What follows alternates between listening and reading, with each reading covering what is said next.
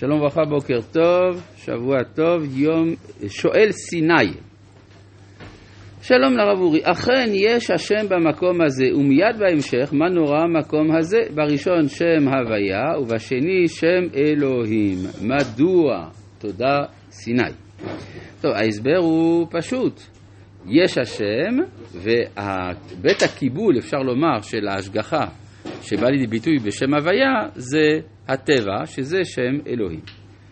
שלום כבוד הרב, הרב הסביר שמה נורא המקום הזה וגומר יכול להיאמר על בית אל עצמה, כמו שראינו בפילגש בגבעה, ולא נזדקק לפירושים אחרים, ושיש מקומות נוספים בארץ הראויים לכך. אם יש מקומות נוספים, מדוע בסוף הפסוק שער השמיים מיודע? מדוע לא כתוב שער שמיים? תודה רבה. זו שאלה מעניינת. רבי יהודה הלוי בספר הכוזרי אומר שהיו מקומות שונים בארץ ישראל שנקראו בשם שער השמיים. אז, אה, ולכן, ובית אל הוא אחד מהם. אז למה כתוב שער השמיים ולא שער שמיים? אינני יודע אם יש כל כך לדייק, אבל ייתכן. טוב, אה, זה מה שאני יודע לומר. טוב, ובכן רבותיי, אנחנו ממשיכים בפרק כ"ז עדיין, אה, כ"ח סליחה, ואנחנו בפסוק י"ח. וישכם יעקב בבוקר ויקח את האבן אשר שם מראשותיו וישם אותה מצבה ויצוק שמן על ראשה ויקרא את שם המקום ההוא בית אל ואולם לוז שם העיר לראשונה. זאת אומרת שיעקב מרגיש שהמקום הזה הוא מקום מיוחד ונותן לו מעמד מיוחד והשמן זה גם דרך של, איך לומר, של עבודה, כמו נסך, אבל יש גם צד ששמן זה דבר שלא בקלות נעלם. זאת אומרת, זה מחזיק מעמד. זה הכוונה, שזה מקום שאותו הוא מסמן.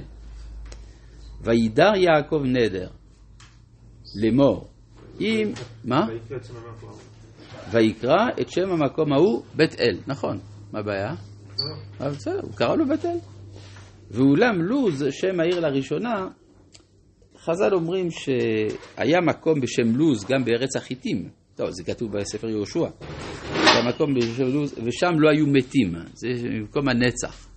כי הלוז זה הדבר שיותר קשה לפצח, כן, אגוזי הלוז. אז זאת אומרת, דבר שהוא נצחי נקרא לוז, כמו לוז הדבר. יש בתרגום ה-70, הם כותבים ששם העיר היה אולם לוז. כלומר, אולם לא במובן של אבל, אלא כחלק משם המקום. מי יודע? וידר יעקב נדר לאמור, אם יהיה אלוהים עמדי ושמרני בדרך הזה אשר אנוכי הולך. ונתן לי לחם לאכול ובגד ללבוש. אז כלומר, מה זה לנדור נדרים? לנדור נדרים זה להתקשר. ברור שברגע שהוא עומד לעזוב את המקום, הוא צריך התקשרות אל המקום. אז הדבר נעשה על ידי נדר.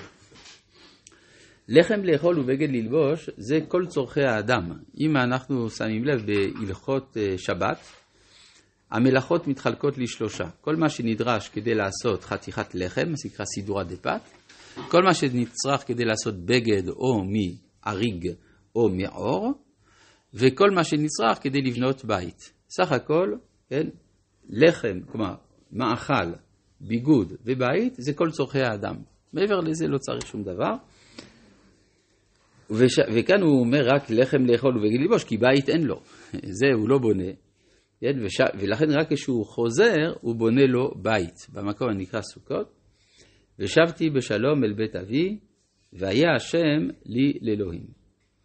מסביר הרב קוק באורות הקודש מה זה והיה השם לי לאלוהים, השם מציין הנהגה שמעל הטבע. אלוהים הנהגה דרך הטבע. והמצב העליון הוא שאפילו ההנהגה הניסית תחשב לו כהנהגה טבעית. והיה השם לי לאלוהים. והאבן הזאת אשר שמתי מצבה יהיה בית אלוהים, וכל אשר תיתן לי עשר העשרינו לך. יש פה שאלה הלכתית. הרי יש לנו הלכה שאין אדם יכול להקדיש דבר שלא בא לעולם. אדם למשל אומר, כשהפרה הזאת תלד, הוולד יהיה, אה, יהיה קודש. אתה לא יכול לעשות את זה. למה? אין ולד עדיין, אין כלום. אז איך, איך הוא אומר כאן, וכל אשר תיתן לי עשר אעשרנו לך? הרמב"ם כותב בהלכות נדרים, שמכאן שאדם יכול להתחייב בנדר, שכאשר הדבר יבוא לעולם שיקדישנו. לא שהוא קדוש מכוח זה שעכשיו הוא מדבר, אבל הוא יכול להתחייב שכשיבוא לעולם, יעשרנו או יקדישנו וכדומה. הראב"ד, רבנו אברהם בן דוד, על הרמב"ם שם כותב, הראיה מיעקב, ראיה היא. מסכים עם הרמב"ם, למרות שזה רק חידוש של הרמב"ם, והרב"ד דרכו לתקוף את הרמב"ם, פה הוא מסכים איתו, נפלא. טוב, לפחות למדנו הלכה ישירה, ישירות מפסוק, שזה לא דבר רגיל. טוב, בכל מקרה, אה, יעקב, אם כן, מאיפה למד שבכלל יש דבר כזה מעשרות? אז אומרים חז"ל שהוא למד את זה מאבא שלו. אביו, יצחק, הוא זה שנהג במעשר, ומאיפה יצחק למד? כתוב במלכי צדק שאברהם, אה, וייתן לו מעשר מכל. זאת אומרת שהרעיון לתת מעשר הוא רעיון קדום באנושות, שהולך ותופס את דרכו עד יעקב, ומכאן ואילך גם בתוך התורה. פרק כ"ט. פסוק א' ויישא יעקב רגליו, וילך ארצה בני קדם. זה התיאור הראשון של גלות. כן, כל עם ישראל מרוכז באותה שעה באדם אחד, והוא יוצא אל חוץ לארץ. אם כן, זה הגלות הראשונה. ומזה אנחנו לומדים את כל המהלך הכללי של הגלות. בכלל פרשת ויצא, זה איך שמתנהגים כשיוצאים. וישלח, זה איך שמתנהגים כשחוזרים. וישב, זה איך שמתנהגים כשיושבים. כלומר, יש אה, מוטיב כללי לכל הפרשה. ויישא יעקב רגליו. מה זה לשאת רגליים? שוב רמז כאן לזה שהוא מרומם את הצדדים הנמוכים. כן, הרי הרגל זה החלק הנמוך שבגוף. וכאשר יוצאים אל חוץ לארץ צריך להרים את הרגליים. כן, כלומר הרגליים אינן יכולות להיות שותפו, שותפות אה, בגורלו של האדם או עבודת השם של האדם, אלא הוא צריך לשאת אותם, לרומם אותם. ויישא יעקב רגליו. וילך ארצה בני קדם. מה זה בני קדם? בני קדם זה המזרח. אבל למה? וכתוב לפני כן פדן ארם. אז מה זה בני קדם? הוא הולך אל השלב הקדום של הזהות האנושית. הרי אם עם ישראל לוקח על עצמו למלא את התפקידים שהאנושות נכשלה בהם, אז כשאנחנו יוצאים אל הגלות אנחנו מתחברים בחזרה אל האנושות הקדומה, כדי להעלות את הניצוצות שעדיין אפשר להעלות משם. וזה היה בוודאי בכוונתו של יעקב כשהוא הולך לשאת מבנות לבן. מבנות, הרי לבן נשאר בחוץ לארץ, אבל יש עדיין ניצוצות שצריכים שמה להיגאל, הם בהמתנה, אז וילך ארצה בני קדם. וירא, והנה באר בשדה. כלומר, מה רואה עם ישראל כשהוא יוצא אל הגלות? הוא רואה באר. מה זה באר? מקור חיים. בלי מים אי אפשר לחיות. אז הוא רואה את המצב של מקורות החיים של האנושות. איפה עומדים המקורות האלה? והנה, שם שלושה עדרי צאן רובצים עליה, כי מן הבאר ההיא ישקו העדרים. כלומר, עדרי צאן, הכוונה עם העדר ועם הרועה של העדר כמובן. כלומר, הוא רואה מה מצב המנהיגות של, ה, של האומות. והוא רואה שהאנושות מחולקת, יש שלושה עדרי צאן. וכי מן הבאר ההיא ישקו העדרים, והאבן גדולה על פי הבאר. משהו סותם את מקורות החיים.